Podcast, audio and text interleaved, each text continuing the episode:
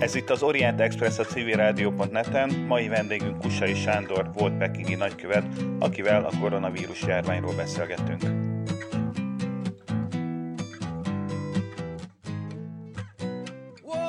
Ez itt az Orient Express, az ázsiai kultúrák, népek, országok magazinja a civil rádióban. Salár Gergely vagyok, üdvözlöm a hallgatókat. Műsorunkban foglalkoztunk már az új koronavírus okozta járványjal. Ez február elején volt, amikor a COVID-19 még alapvetően kínai problémának tűnt, ekkor két kínai kollégánkat kértük meg, hogy beszéljenek arról, milyen az élete lezert városokban. Azóta csupán másfél hónap telt el, és ma már naponta jóval több új esetet regisztrálnak Kínán kívül, mint Kínában. Mire ez a műsor adásba kerül, a külvilág jó eséllyel a megbetegedések és az elhunytak számában is lehagyja Kínát. Mivel a kínai hatóságok néhány nappal ezelőtt bejelentették, hogy túl vannak a járvány csúcspontján, mi viszont még előtte állunk, úgy gondoltuk, érdemes összegezni az ottani tapasztalatokat, és persze kitekinteni mindarra, ahogy a világban most a dolgok állnak. Erre az összegzésre és kitekintésre Kussai Sándor kértük fel, akivel annak idején az Orient Express első adása elindult, aki azóta már többször is volt a vendégünk. Kussai Sándor volt diplomata, Magyarország egykori pekingi nagykövete, nemzetközi kapcsolatok szakértő, jelenleg a Pázmány Péter Katolikus Egyetem címzetes egyetemi docense, aki éppen vadul készül a digitális oktatásra való átállása, mert hogy természetesen úgy csütörtök óta Pázmányon sem lehet kontaktúrákat tartani. A felvétel 2020. március 15-én este készült, tehát minden, ami elhangzik, az ekkor rendelkezésünkre álló információkra épül. A beszélgetésre az Orient Express történetében először nem a civil rádió stúdiójában, hanem Skype-on keresztül kerül sor, mert a nagykövet úr vidéken tartózkodik. A szokásosnál rosszabb hangminőséget, elnézéseket kérjük.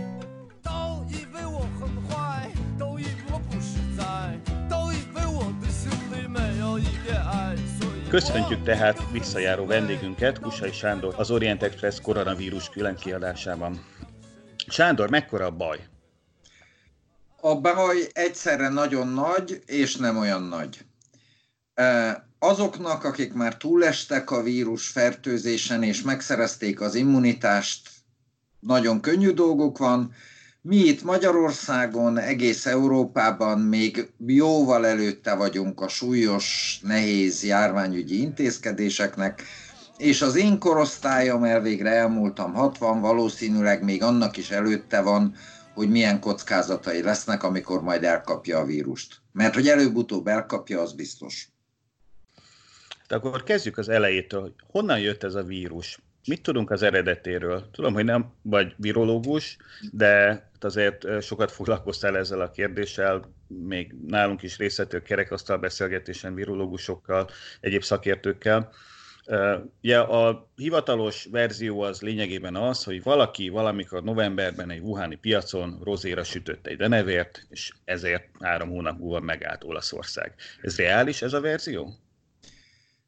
Valamilyen mértékben reális abban az értelemben, hogy feltehetően valahol Kínában történt meg az, amit a virológusok úgy hívnak, hogy ez a vírus átugrott az állatról az emberre, valamilyen genetikai mutáció következtében. Ez a része valószínűleg igaz.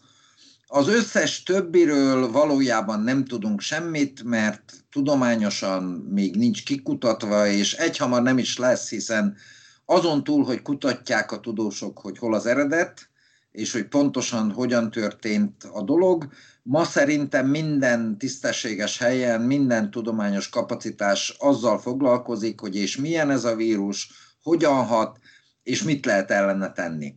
E, valószínűleg ma már egyébként egyáltalán nem fontos, hogy hol keletkezett és honnan indult, hiszen vírusok itt is keletkeznek, ott is, Afrikában van az ebola, Brazíliában volt a Zika vírus, közel-keleten van a MERS vírus, a vírusok azoknak az a dolguk, hogy keletkezzenek, az emberiségnek meg az a dolga, hogy amennyire tudja, védekezzen ellenük, illetve küzdje le őket.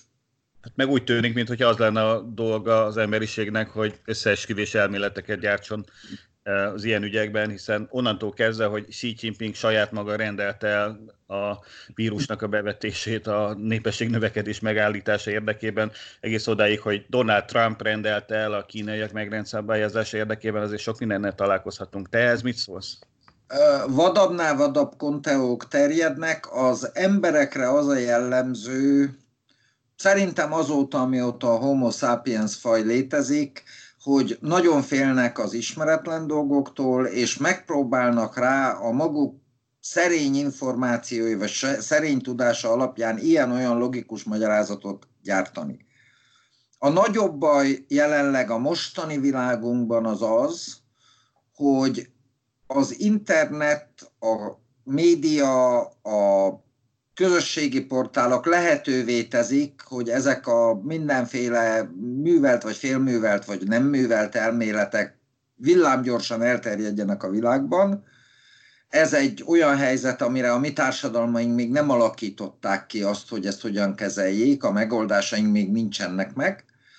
De ennél is nagyobb baj, hogy ma egy olyan szakaszában vagyunk a nemzetközi viszonyoknak, amikor egymásnak feszül, egyre nyilvánvalóbban két globális szuperhatalom, ahol kvázi kormányzati szinten is hagyják, sőt esetenként segítik ezeknek a konteóknak és szörnyűségesen primitív elképzeléseknek a terjedését. Donald Trump egy idő óta kínai vírusnak hívja ezt a vírust, tehát minden lehetséges formában, meg külföldi vírusnak próbálja beállítani, tehát minden áron próbálja ráhangolni az amerikai közvéleményt arra, hogy ez egy idegen dolog. Kínában pedig a külügyminisztérium egyik vezető munkatársa a közelmúltban twittelt arról, hogy november közepén Wuhanban rendeztek meg egy nemzetközi katonai sportjátékot, és az első beteg az valószínűleg onnan jött, hogy az amerikai, az, ezen a sportjátékokon résztvevő amerikai katonák ott megfertőzték az őket kínai, kísérő kínai szervezőket. Tehát nyilvánvalóan a kínai külügyminisztérium jelen vezető beosztású embere a magántvítjébe ilyet nem írna, ha ez nem lenne jóváhagyva. Tehát az az igazi baj, hogy a konteókat ma már politikai célból, úgynevezett nemzeti érdekből, különböző politikai megfontolásokból még segítenek is terjeszteni. Ez nagyon rossz. Azt javaslom, hogy a nemzetközi viszonyokra később térjünk ki, maradjunk még Kínában, ahonnan az egész elindult. Ugye a nyugati sajtóban kétféle értékelés jelenik meg a kínaiaknak, a kínai államnak a vírusra való, a vírusra adott reakciójáról. Az egyik az, hogy a kínaiak szuperül jártak el, ahol kellett, nagyon keményen odacsaptak, amint kiderült, hogy itt baj van, azonnal léptek, lezárták ugye Wuhan városát, és ilyen flottul vírus helyzetet még senki nem oldott meg a világon. Ez az egyik vélemény. A másik vélemény pedig az, hogy a kínaiak sunnyogtak, eltitkolták, emiatt felelősséggel tartozik a, kínai állam a, a vírusnak a világra szabadításáért. Mindent elrontottak, amit csak lehetett. Túl későn vezették be a karantént. Amikor bevezették, akkor is uh, rosszul vezették be, és így tovább, és így tovább, és így tovább. Te melyik értékelést látod helyesnek? Jól jártak el a kínaiak, vagy rosszul? Egyiket sem látom helyesnek, mind a kettőben benne van az igazság egyik részeleme, mind a kettő torzít, nekem az az érzésem, hogy politikai, értékrendi, ideológiai megfontolások miatt. Az egyik, ami vitathatatlan tény, hogy szétszállazzuk ezt a történetet, az egyik része a történetnek az, hogy valószínűleg egy ideig nem is vették észre a kínaiak, hogy terjed, amikor pedig észrevették, hogy van valami egészségügyi probléma, akkor különböző megfontolásokból, administratív, egyéni karrier, egyéb megfontolásokból egy ideig nem vették komolyan. Én még azt sem mondanám, hogy eltitkolták, nem nem úgy kezelték, ahogy egy súlyos járványt kell, hanem elsősorban a gazdasági és egyéb érdekeket állították előtérbe, és ezért igyekeztek még azokat is visszafogni, leállítani, akik ezt felvetették. Ez vitathatatlan, hogy ez kínai probléma. Az, hogy amikor a, ők érzékelték, hogy valódi a járvány, és hogy ennek nagyon súlyos következményei lehetnek, akkor viszont működésbe lépett az, amit mi a tudományban úgy szoktunk hívni, hogy a kínai államnak a válságkezelő üzemmódja, és elképesztő szigorúsággal, elképesztő méretekben vezettek be járványügyi intézkedéseket. Én az általad említett stúdió, vagy kerekasztal beszélgetésen az egyetemen már mondtam, soha sehol ekkora méretű karantént nem vezettek be addig, amíg a kínaiak be nem vezették, tehát 56-60 millió embert nem zártak karanténba, ennek minden következményével, ellátással, orvosi ellátással, élelmiszerrel és egyébben. Ez tényleg egy példátlan intézkedés volt. Ma már elmondhatjuk, hogy ez se olyan egyszerű. Először a kínaiak próbálták ki, de rövid másfél hónappal utána most látjuk, hogy Olaszország is kipróbálja, ma már Spanyolország is hasonlóan kipróbálja, rövidesen Franciaország fog, és ha jól látom, Németország is a felé halad. Tehát ez, ez is csak a kínaiak nem példátlan, illetve nem egyedülállóak a világban, csak először csinálták.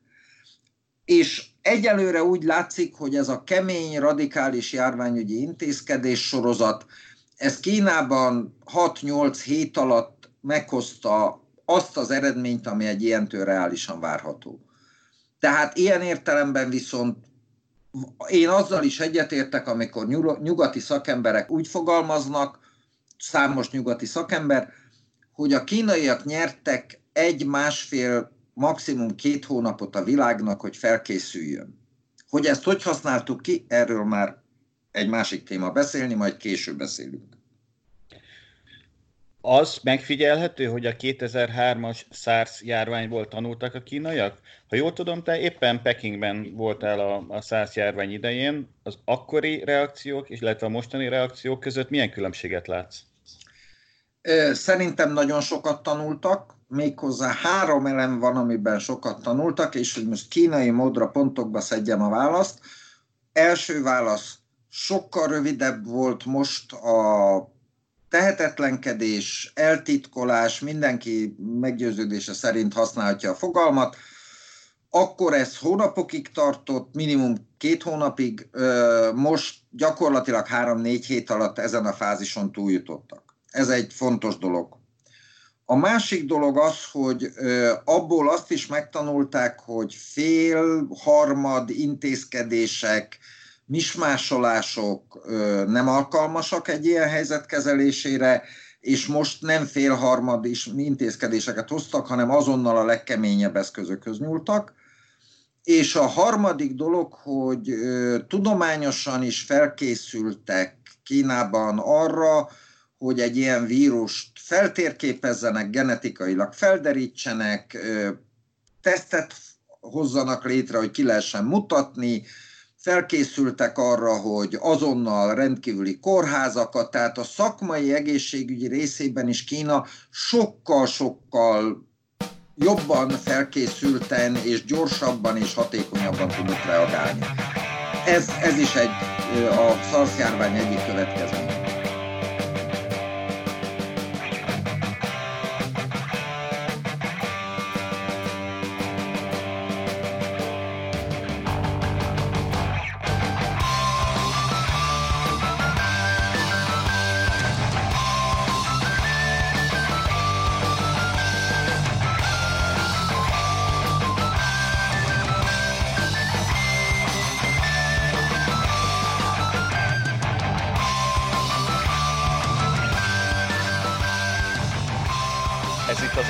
Express a civilrádió.net-en. Mai vendégünk Kusai Sándor volt pekingi nagykövet, akivel a koronavírus járványról beszélgetünk.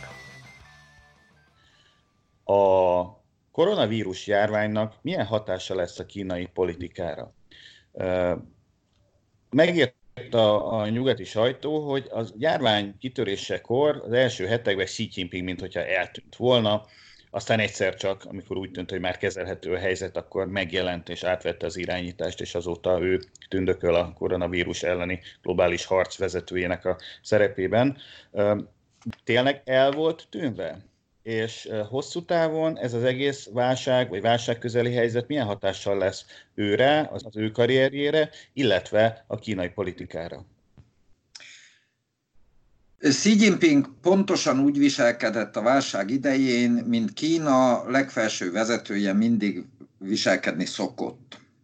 Tehát itt egy kis félreértés van, mi nyugaton ahhoz vagyunk szoktóva, hogy minden politikus minden helyzetben azonnal kiáll és osztja az észt, akkor is, ha egyébként nem tudja osztani, mert fogalma sincs arról, hogy mi van valójában. A Kínában az a hagyomány, és Xi Jinping ezt nagyon következetesen érvényesítette, hogy azt, amikor nyilvánvalóvá vált, hogy nagy a baj, azt ő jelentette be, és ő indította el a küzdelmet a járvány ellen, majd ut- kijelölte a megfelelő csapatot, aki ezt intézi, rábízta a miniszterelnökre, mint főfelelősre a munkacsoport vezetését, és onnantól a munkacsoport végezte a dolgát, Xi Jinping pedig nem exponálta magát. Ez nyilván részben azzal függ össze, hogyha rosszul sikerül, akkor más legyen a felelős, de azzal is összefügg, hogy Kínában ez a hagyomány. Amikor az eredmények elkezdtek mutatkozni, akkor Xi Jinping megjelent, Xi Jinping megmutatta azt, hogy ő részt vesz a dolgok irányításában, a folyamatok irányításában, és mint ilyenkor lenni szokott a jó császárral, vagy a jó királlyal, gondoljunk Mátyás királyról szóló legendáinkra, amikor az eredmények elkezdtek mutatkozni, akkor megjött és learatta a sikereket. Ebből kifolyólag én azt mondom, hogy Xi Jinping személyes politikai jövőjére nézve egyenlőre még nem lehet semmit mondani. Kínában úgy tűnik, hogy ez a gazdasági politikai válság, amit a járvány okozott, ez egy epizód lesz, egy pár hónapig tartó epizód, és mivel 2022-23-ig Xi Jinping pozíciója szilárd, az egyik tényezője lesz annak, hogy hogyan alakul az ő sorsa, hogyan alakul a kínai politikai rendszer változása, fejlődése, hatalmi viszonyok alakulása. Ezt most még nem lehet megmondani, akár minden folytatódhat úgy is, mint eddig, lényegét tekintve, bár semmi nem folytatódhat egyébként úgy a járvány után, sem Kínában, sem máshol a világon, mint eddig. Hogy a mi társadalmaink, meg a kínai társadalom ezt mennyire gyorsan és hogyan fogja föl, ezt majd meglátjuk. Visszaút az árvány előtti viszonyokhoz nincs, nem csak nálunk, Kínában sincs, tehát a kínai gazdaság a politikai rendszer, a kínai gazdaság megszenvedi ennek a következményeit, egy sor dolgon változtatni kell. A kérdés csak azt, hogy ezt mikor ismerik föl, és mennyire következetesen érvényesítik. Arról mit tudunk, hogy a kínai emberek hogyan értékelik a saját kormányuknak, a saját államuknak a tevékenységét a járványal kapcsolatban? Például láttam nemrég egy videót, amin az volt látható, hogy egy politikai bizottsági tag, egyébként az egyetlen nő a politikai bizottságban, Wuhanban meglátogatott valami lakótelepet, és ott az emberek a ablakokból kiüvöltöttek nekik, hogy hazug, hazug, hazudósok. Nem tudom, hogy ez mennyire reprezentatív a kínai közvéleményre, te mit tudsz? Mennyire én úgy gondolom, hogy mint minden közvélemény minden országban, a kínai közvélemény is erősen megosztott ebben a kérdésben.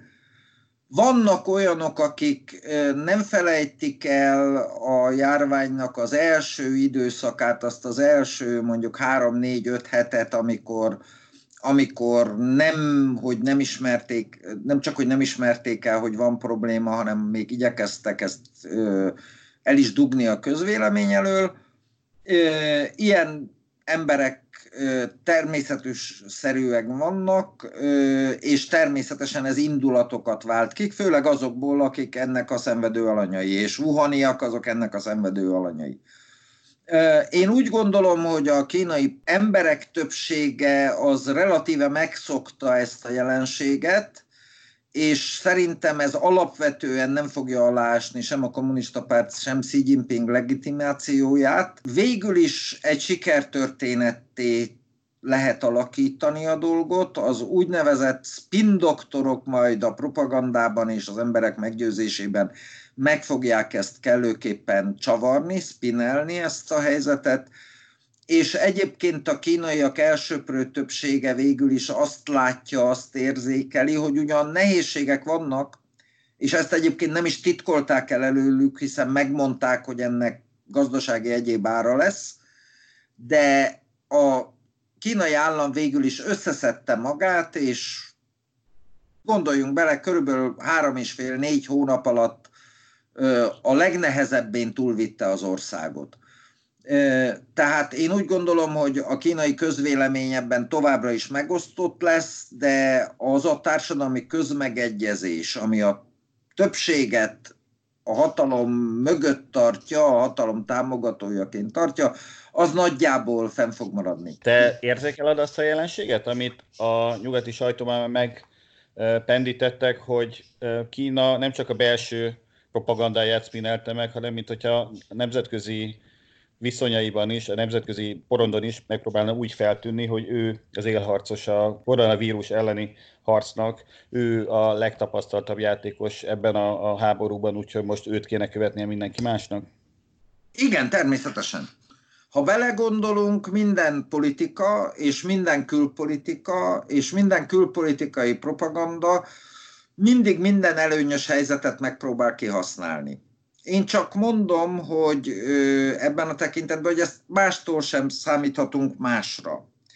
És ennek te, természetesen számos jele van.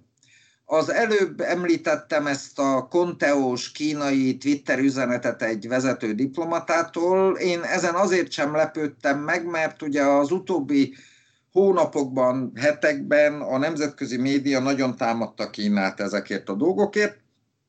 Természetes, hogy erre, amikor egy kicsit is megerősödik a helyzetünk, már pedig az, hogy az eredmények javulnak Kínában, tehát láthatóan tényleg túljutottak a Kínában a vírus csúcspontján, ami nem azt jelenti, hogy megszűnt a fertőzés és a különböző problémák, hanem azt, hogy most már kezelhető méreteket öltöttek. Ebben a helyzetben természetesen most a kínaiak, főleg úgy, hogy a nyugati világ, Európa, sajnos azt kell mondani, hogy Amerika is, hát elég mérsékelt sikereket tud jelenleg felmutatni, ezt a helyzetet kihasználják. Ennek a tipikus példája is szerintem minden elemző számára, hogy mondjam, olyan, mint az állatorvosi ló, a jelenségnek minden elemét meg lehet látni, azon a segítségnyújtáson, amit most Kína nyújt Olaszországnak. Orvosok, gyógyítóberendezések, teszteszközök repültek Rómába, tanácsokat adnak, dicsérik az olasz intézkedéseket, hozzák a tapasztalatokat, és ez föl van a propagandában tupírozva. Természetesen az is igaz persze, hogy tényleg hoznak tapasztalatokat, hiszen ha belegondolunk, a legfrissebb adatok azt mondják, hogy most majdnem 160 ezer ismert fertőzött van a világban, az eddig lett a világban, és ebből 80 ezer van Kínában, tehát nagyjából a fele. Tehát a legtöbb tapasztalatuk nekik van azzal, hogy ezzel mit lehet csinálni. Ilyen értelemben van egy objektív mag, ami köré gyönyörűen föl lehet építeni egy propaganda akciót, amely a eddigi vereséges negatív helyzetet megpróbálja pozitívba átfordítani. Ez teljesen természetes, ezen én nem lepődök meg, majd meglátjuk, hogy a világ ebből mennyit fog elfogadni. Az olaszok jelenleg, amennyit én láttam az olasz közvélemény reakcióiból, az olaszok pillanatnyilag egészen pozitívan állnak a történethez. Olaszországban a közvélemény díjazza, hogy a kínaiak oda mentek és hoztak eszközöket és segítettek. Ez persze talán később még beszéltünk róla, sokat elmond sajnos az európai szolidaritás, az Európai Uniós szolidaritás állapotairól is. Na, mielőtt rátérnék Európára, nézzük meg azt a kérdéskört, amit már kétszer is megpendítettél, ez pedig az amerikai-kínai vetélkedés. Felteszem azt a költői kérdést, hogy szerinted a járvány kapcsán szélesedni fog a szakadék a két nagyhatalom között, vagy szűkülni? Szerintem rövid vagy középtávon mindenképpen szélesedni fog. Az amerikai jelenlegi kormányzatnak tulajdonképpen az egész amerikai politik, politikai rendszernek az az érdeke, hogy azzal fedje el a saját tehetetlenkedését, félrevitt egész járványkezelési politikáját, ezt ma már kimondhatjuk, hogy ez tény, hogy félrevitték, rosszul kezelték, hogy rákenni a dolgot valaki másra, és kire lehet kenni, ha nem Kínára, illetve kisebb részben Európára. Ez teljesen nyilvánvalóan látszik, hogy ez zajlik Amerikában. Ez pedig az amerikai-kínai vagy kínai-amerikai kapcsolatokat nem javítani fogja, hanem újabb feszültségekkel terheli meg. Abba Te mekkora veszélyt látsz, hogy ezek a bizonyos összeesküvés elméletek, amit itt, amiket itt a műsor elején említettünk, ezek állami szintre emelkedtek? Lehet, hogy ez akár véglegesen megronthatja a két nagyhatalomnak amúgy sem túl rózsás viszonyát? Én úgy gondolom, hogy mind a két országot azért összességében egy, egy reálisan gondolkodó politikai elit kormányozza, vezeti. Akkor is, ha itt-ott irreális elemek megjelennek egyes vezetők személyes kommunikációjában is. Tehát én azt nem gondolom, hogy ez végletesen megrontaná a kapcsolatokat. Az amerikai-kínai kapcsolatok egy ideje már egy éleződő, feszültség fokozódó, egymásnak nekifeszülő akaratok nyomvonalán haladnak, és ez szerintem nem fog változni. Valószínű, hogy ez az egész koronavírus úgy hosszabb távon ebben is egy epizód lesz, de ebben nem egy pozitív, hanem egy kifejezetten negatív epizód lesz. Nem gondolom, hogy a konteók szintjéig süllyednek, hiszen azért a döntéshozók valószínűleg tudják, hogy a konteók azok konteók, ők tudják, hogy ők mit csináltak, és figyelembe véve a két ország titkosszolgálatának, meg egyébnek a kapacitásait, valószínűleg azt is tudják, hogy a másik mit csinált és mit nem csinált. De ennek ellenére semmivel nem javul a helyzet, sőt én arra, arra tippelek, hogy ahogy közeledünk novemberhez az amerikai elnökválasztáshoz, az amerikai-kínai viszonyban továbbra is több lesz a feszültség, mint a kedvező elem, csak gondoljunk bele, hogy a konteók és az egymás vádolás és egyebek világában csak a múlt héten újabb amerikai hadihajók hajóztak be a dél-kínai tengervizeire, ezt Kína bírálta, tehát azok a klasszikus vagy hagyományos gazdasági, vagy megszokott gazdasági, politikai, katonai, stratégiai ütközések, érdekütközések és egymásnak feszülések, ezek továbbra is folytatódnak, nem pedig enyhülnek.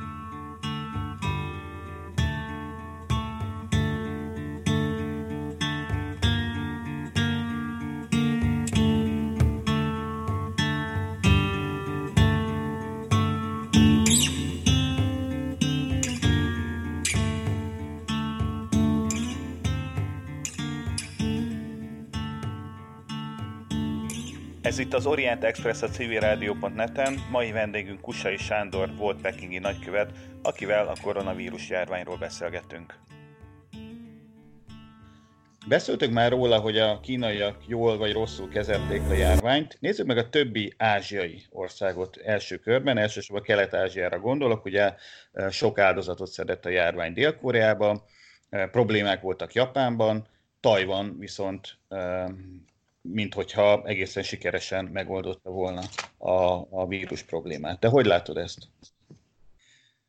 A kelet-ázsiai civilizációk hagyományos közösség elvűsége és áldozatvállalási készsége a politikai rendszerektől függetlenül felmutatta az eredményeket. A különböző technikai megoldásokban, hogy, hogy, hogy miket alkalmaztak, hogy a járvány kontroll alatt tartsák, vagy lefékezzék, lelassítsák. Ebben a különböző országok egy kicsit eltérő módszereket alkalmaztak, de az a közös jellemzőjük, hogy egészen hatékonyan kezelték eddig a járványhelyzetet. Nem szembesültek olyan drasztikus kihívással, mint amivel Kína szembesült, tehát mire ők nekik kezelni kellett a járványt, addigra már nem volt kérdés, hogy van járvány, és ez ellen be kell vetni azokat az eszközöket, amiket be lehet.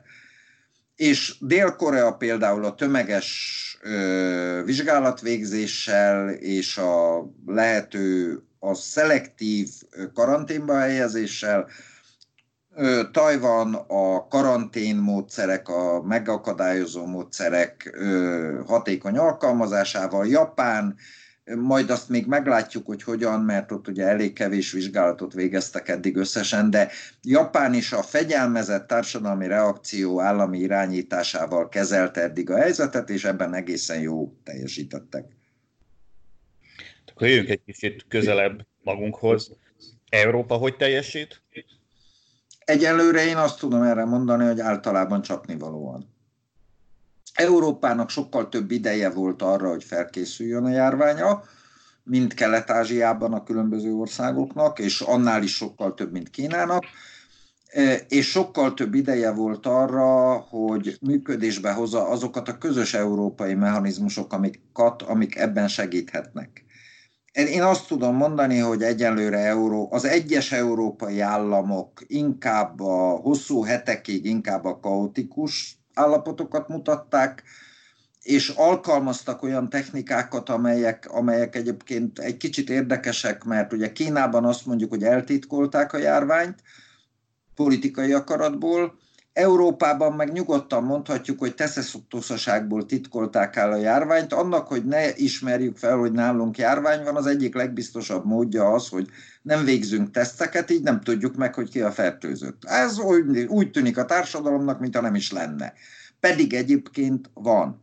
Ennek a következménye az, amit most látunk Európában, hogy sorra robbannak be a járványgócok, Olaszország, Franciaország, Spanyolország, Ausztria, és így tovább, nem sorolom mindet, és ami a számomra a meg, legmegdöbbentőbb ebben a történetben, hogy ez a járvány mutatja az Európai Unió nagyon mély válságát. Azt hittük, hogy ez a Brexitról szól, ez nem arról szól. Európa súlyos diszfunkciókat mutat, Jelenleg az európai országok ahelyett, hogy közösen keresnének megoldást egy minden társadalmat súlyosan érintő, objektív, természeti, egészségügyi kihívásra, ehelyett egymással szemben zárkálják le a határokat, egymást hibáztatják a különböző dolgokért, tehát úgy viselkednek, mintha itt Európában nem, hogy unió nem lenne, hanem mint hogyha visszajutottunk volna 1932-be. Ha már a Brexitet említetted,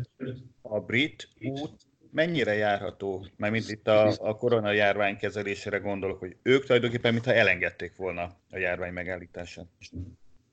A hallgatóságból, aki érdekli, annak azt tudom ajánlani, hogy a Wikipédia magyar változatán kattintson arra, hogy nyáimmunitás rá, és akkor megérti a brit hozzáállásnak az elvét. A brit egészségügyi szakemberek és ennek következtében a politikusok egy jelentős része abban gondolkodik, hogy ha nagyon sok fiatal, relatíve fiatal ember, akinek nem okoz súlyos betegséget, az átesik ezen a fertőzésen, akkor ezzel a nyáimmunitás koncepciója egyében lefékeződik, és csökken az idősebbekre adott veszély. Sokan, akik ezt bírálják, azt mondják, hogy a tudományos megközelítést azokra a járványokra lehet alkalmazni, amelyek ellen van védőoltás, tehát le tudjuk védeni a legfeszélyeztetettebb embereket, és így a nyájum immunitás az valóban hasznos. Ez egy nagyon érdekes kísérlet, amit Nagy-Britániában nagyjából 60 millió emberen végeznek most el. Meg fogjuk látni, még korai megmondani, hogy ez egy járható út vagy nem. Az azért elég világosan látszik, hogy a kontinentális Európa többsége nem ezt az utat járja, egy másik járványügyi koncepció szerint lép fel, majd meglátjuk, hogy még lesz a sikeresebb. Sajnos ez a járvány annyira új, most először van a globalizált világban globális járvány. A történelem majd meg fogja mutatni, hogy hogy van, hogy melyik a jobb út. Egyelőre a britek egy másik utat járnak, ez teljesen nyilvánvaló. Szerinted az USA hogy teljesít ebben a kérdésben? Hát én nekem az gyanúm, hogy uh, ahogy látom az amerikai híreket, ahogy figyelem az amerikai eseményeket, az USA most messze rosszabbul teljesít, mint uh, az egyes európai államok. Egyelőre most kezdenek kijönni abból az állapotból, hogy a szövetségi kormánya a homokba dugta fejét, és azt várta, hogy, hogy elmúlik a történet anélkül, hogy bármit csinálnának. Most már több gócpont van Amerikában, most már belül terjed a járvány, és mivel nincs egységes, szilárd központi akarat, megoldási politika nincs, irány nincs, ezért láthatóan az Amerikában az egyes tagállamok, sőt egyes városok kezdenek különböző intézkedéseket bevezetni. Én azt hiszem, hogy ebben a tekintetben most az eddigi teljesítményében az Egyesült Államok leszerepelt. Hogy aztán ebből milyen gyorsan és hogyan tud kijönni, hiszen azért egy óriási kapacitású, gazdasági, technológiai, tudományos kapacitású országról beszélünk, Tehát az, hogy mikorra szedi össze magát és milyen gyorsan, ez még előttünk van. Ez ügyben az esküdcék még nem mondtak ki a döntést. Az amerikai választási kampányra, illetve Trump újraválasztási esélyeire szerinted van hatása a járványnak? Természetesen. Hogy pontosan milyen hatása, azt még nem tudjuk, hiszen az ellenzéki demokrata oldalon most két koncepció küzd egymással. Az egyik koncepció az az amerikai egészségügyi rendszer, társadalombiztosítás és az egész amerikai szociális rendszer alapvető átszabását hirdeti, ez a Sanders féle koncepció, John Biden pedig a meglevő rendszer ilyen-olyan foltozgatását hirdeti, javítását, és ezzel szemben van Donald Trump, aki a meglevő szociális ellátórendszerek további lebontását hirdeti. Meg fogjuk látni, hogy a járványnak pontosan hogyan lesz a lecsapódása. Sajnos a, annyira mm, fekete doboz jellegű az amerikai politikai rendszer a jelenlegi állapotában, hogy azt látjuk, hogy mi az input, és sajnos azt megjósolni is nagyon nehéz, hogy mi fog ebből kijönni, mi lesz az output. De az biztos, hogy ez a járvány masszívan hatni fog az amerikai választási eredményre. Ez már látható. Egy nagyon érdekes kérdés, ami elvi jellegű is, meg hát nagyon gyakorlati jellegű is, hogy milyen típusú politikai rendszerek reagálnak jobban az ilyen jellegű vészhelyzetekre. De van az egyik iskola, ami szerint alapvetően a demokratikus országok tudnak a legjobban válaszolni a, a ilyen jellegű helyzetekre, hiszen nézzük meg, hogy mondjuk eh, Csernobilban annak idején a Szovjetunió eh, hogyan járt, nézzük meg, hogy Wuhan városában hetekig, hónap, egy hónapig eh, hogyan próbálták eltitkolni a dolgot, micsoda kudarcaik voltak a kínaiaknak is, vagy korábban a egyéb diktatúris rendszereknek a hasonló válságoknak megfékezésében, tehát a demokrácia nyerő. A másik iskola meg azt mondja, hogy autoriter rendszerek azok, amelyek igazán hatékony választ tudnak adni, amelyek még le tudnak zárni egy 11 milliós nagyvárost, mint ahogy ez most Wuhan esetében történt, és a demokráciák azok megküzdködnek, mint mondjuk Olaszország. És hogyha megnézzük az eddigieket, akkor azt látjuk, hogy a, a sikeresnek mondható válságkezelők között vannak autoriter országok is, mint mondjuk Irán, meg demokráciák is, mint mondjuk Dél-Korea, meg hát a sikertelenek is között ott van Irán, meg ott láthatjuk az Egyesült Államokat is. Te, te mit gondolsz erről a kérdésről? Én nem akarom elmosni a különbséget, az értékrendi különbséget a demokráciák és diktatúrák között. De én úgy gondolom, hogy itt ez egy álkérdés. A valóság az, hogy a különböző társadalmak államok, államszervezetek az adott pillanatnyi állapotukban mennyire képesek megküzdeni masszív össztársadalmi kihívásokkal. És ez ügyben az, hogy demokratikus, vagy diktatórikus, vagy bármilyen más a berendezkedés, az csak az egyik elem.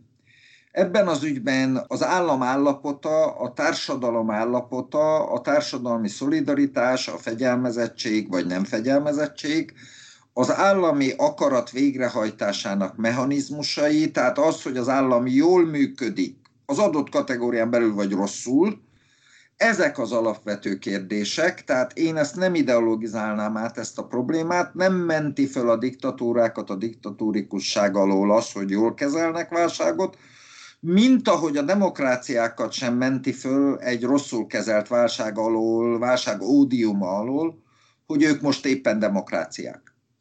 Az államnak az a feladata a mi életünkben, a mi korunkban, hogy az állampolgárait megvédje. Mindentől, járványoktól is. Az az állam, amelyik nem képes a polgárait megvédeni, az egy rosszul működő állam. Legyen akár demokrácia, akár diktatúra. Ez ilyen szempontból, hogy demokrácia vagy diktatúra, egy másodlagos kérdés. Az igazi kérdés az, hogy funkcionáló, cselekvőképes, akaratképzésre képes, és az akarat végrehajtásra képes állammal állunk-e szemben. És ez lehet egyébként akarat végrehajtó, köz, közérdeket felismerő és érvényesítő állam, az lehet demokrácia, és bizonyos körülmények között akár tekintély uralmi rendszer, vagy, vagy ö, diktatúra is, hogyha úgy viselkedik, ha alkalmas erre. Szerintem a mostani helyzet az azt mutatja meg, hogy melyik állam jelenleg a saját kategóriáján belül milyen állapotban van. Lehet ezt akár kulturális különbségekre is visszavezetni? Hogy mondjuk az olaszok tök mindegy milyen rendszerbe, de úgyse tartanák be rendesen a karantént, a japánok meg tök mindegy milyen rendszerbe, de úgyis betartanák? Ebben az egyik tényező a kulturális különbség. Mint ahogy egyébként, hogyha már mindenáron ideológiai szempontból vagy értékrendi szempontból akarjuk vizsgálni, azért aki komolyan és tudományosan vizsgálta a kérdést, az soha nem azonosította a japán demokrácia működését, tartalmát, gyakorlati létezését, soha nem azonosította vagy keverte össze az amerikaival, vagy a franciával, vagy a némettel, vagy akár az olaszszal, hiszen minden társadalom hordozza magában a történelmi előzményei örökségét, a kulturális, civilizációs hagyományait és ezek a hagyományok meghatározzák azt is, hogy a demokratikus vagy autoriter vagy diktatórikus berendezkedése az miként működik. Hogyan működik, reagál a társadalom különböző kihívásokra. Ilyen értelemben tehát igen, az olasz demokrácia olyan, amilyen, az olasz kulturális civilizációs hagyomány olyan, amilyen, de mondhatjuk ezt a spanyolról, bizonyos értelemben a franciáról, a németről, a magyarról is, ha nagyon akarjuk. Tehát ilyen szempontból a kulturális civilizációs hagyományoknak nagyon masszív szerepe van, abban is, hogy hogyan kezelünk válságot, és abban is, hogy hogyan működtetjük a demokráciát vagy a diktatúrát.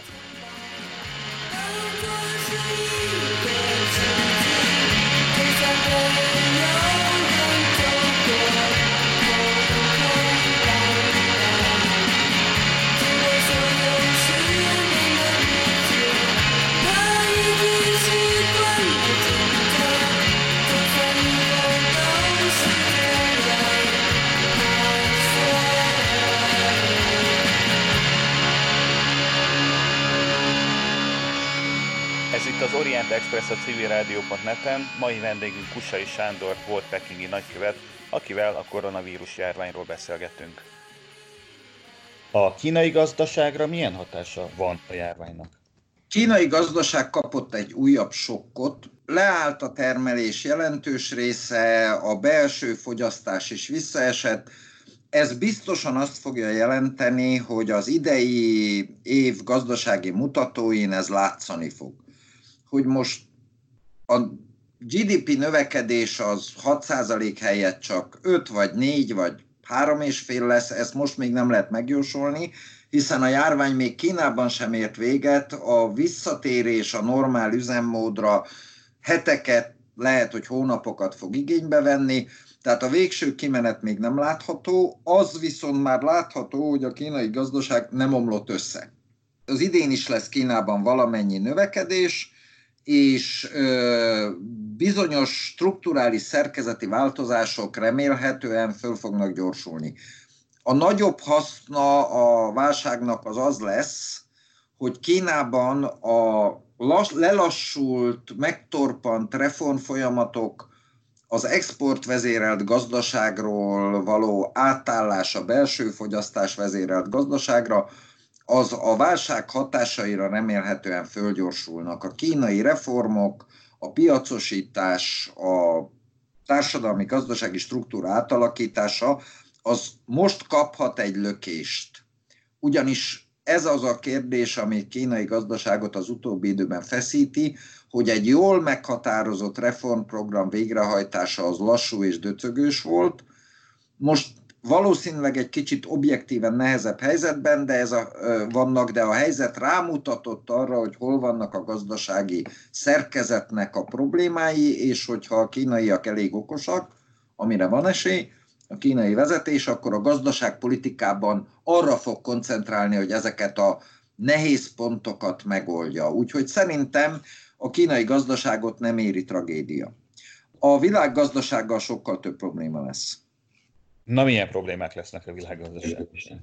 Hát a világgazdasággal azok a problémák lesznek a legsúlyosabbak, hogy fölmerül egy sor kérdés a globalizáció eddigi módszereivel, formáival szemben, amelyeket komolyan végig kell gondolni, és komolyan végig kell gondolni a keresletcsökkenés, a kínálati oldal problémáinak újragondolását.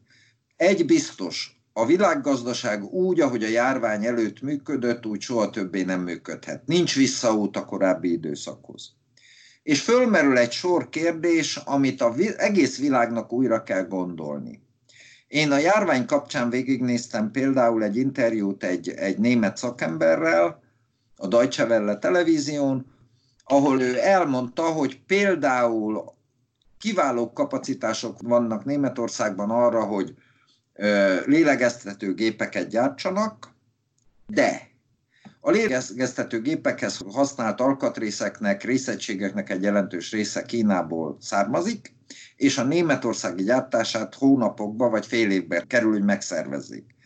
Tehát végig kell gondolni az egész világon azt, minden nagy országban, minden gazdasági szerkezetben, hogy az, hogy 20 centtel olcsóbb egy terméket Kínában gyártatni, mint nálunk, vagy Vietnámban gyártatni, mint itthon, az egy alkalmas megoldása a profitnak így módon való maximalizálása arra, hogy egy vészhelyzetben ne legyünk kiszolgáltatottak a piaci viszonyoknak.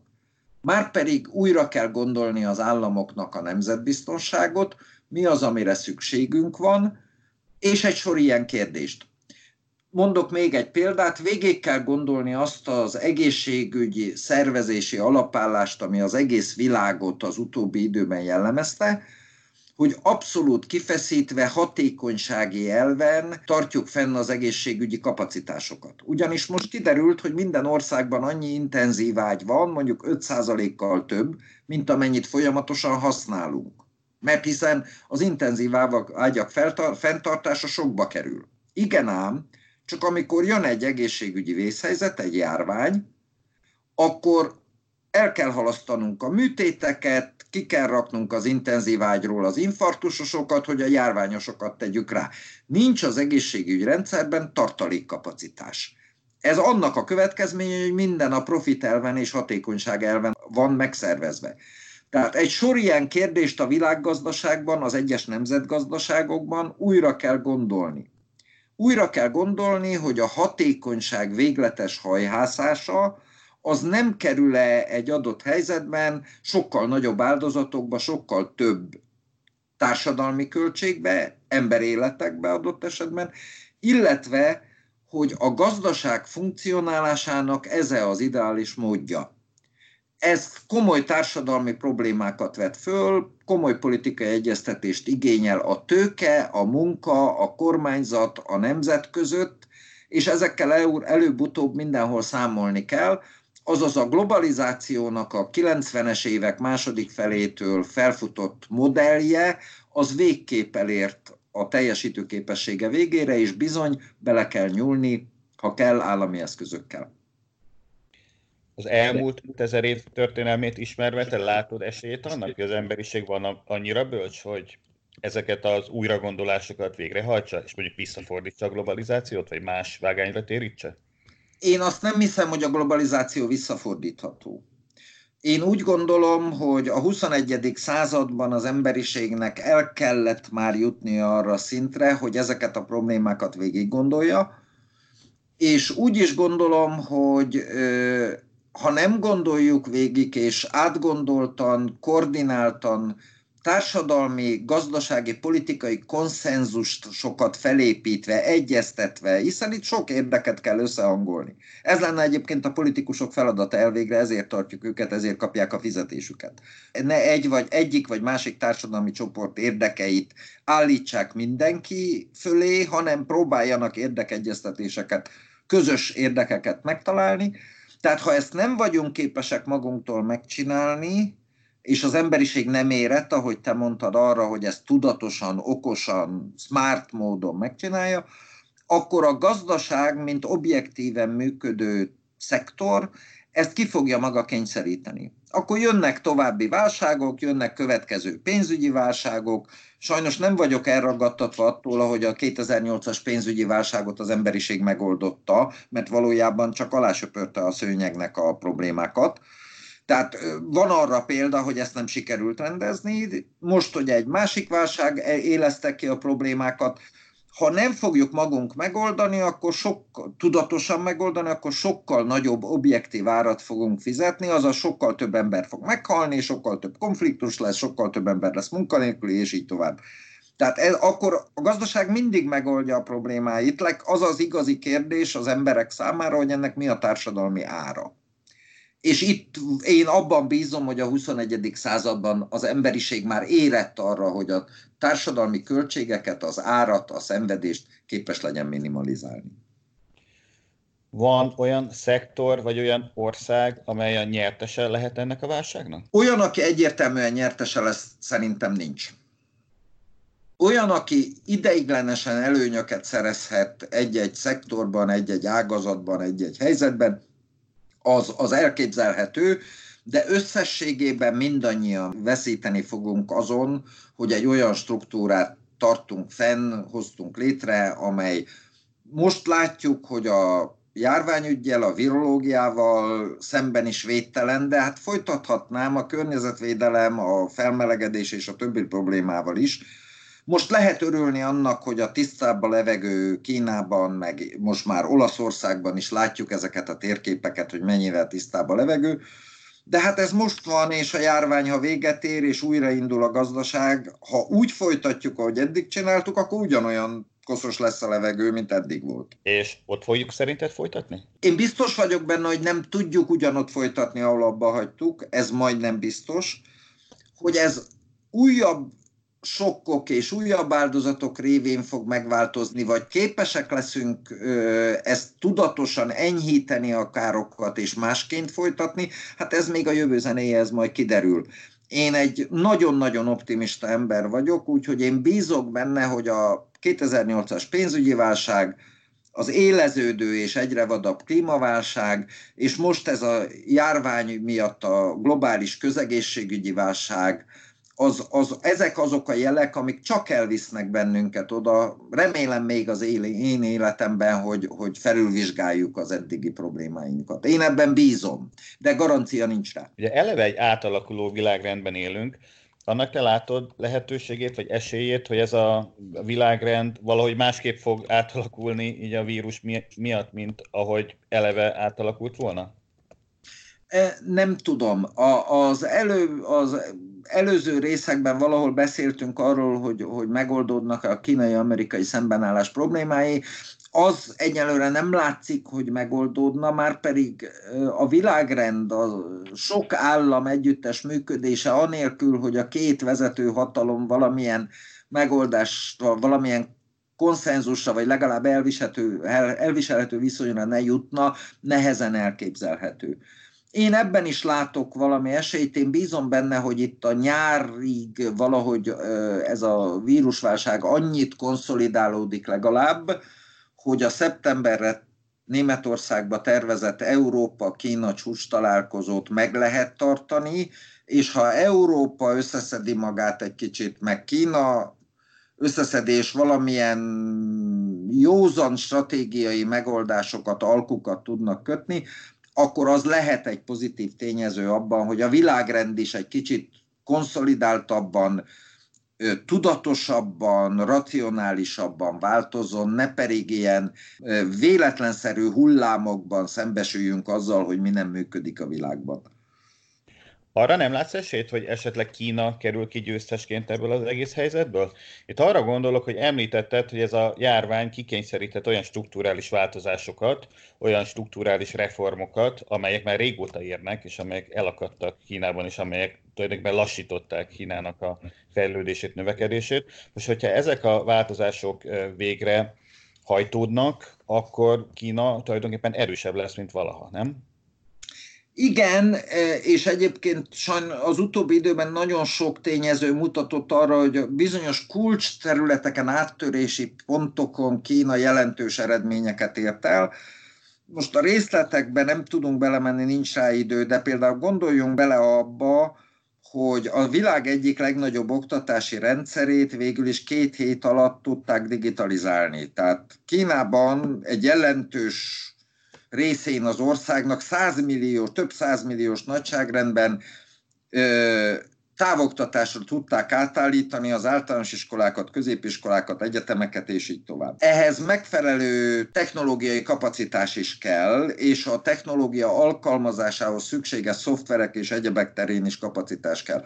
Tehát van egy csomó előnyös terület, ahol Kína előre tör, nem mondom, hogy mindenütt élen jár, de közel van az élvonalhoz. Ha más gazdasági szektorokban is lezajlik ilyen fordulat, akkor, akkor az egész történet az Kína további erősödését, befolyásának növekedését fogja el, eredményezni. Számomra az igazi probléma az az, hogy erre hogy fog reagálni az Egyesült Államok, hogy viseli el azt, hogy megjelent egy másik dudás is a csárdában, mert hogy a jelenlegi problémák egyik kulcsa az az, hogy az Egyesült Államok nagyon nehezen viseli el, hogy van másik dudás is a csárdában, és Európa és más nemzetközi tényezők pedig sajnos a jelen állapotukban nem képesek arra, hogy a feszültségeket egyensúlyozzák, tompítsák. Ez az igazi probléma. A világrendnek az egyik legnagyobb problémája ma az, hogy a két nagy játékos mellett a többi játékos nem tud kellő súlyjal részt venni a döntéshozatalban. A rendszerformálásban, ha tetszik.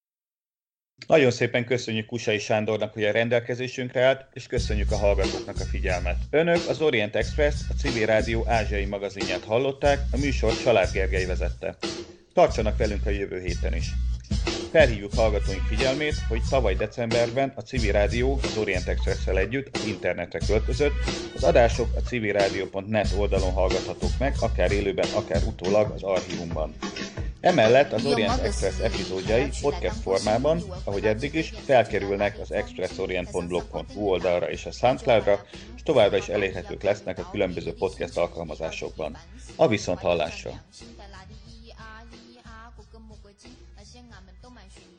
想买单群，当个偶像你就要控制一言一行。一说哦哦哦，老子哦你个大象，这个年代到处都是哦头的得像。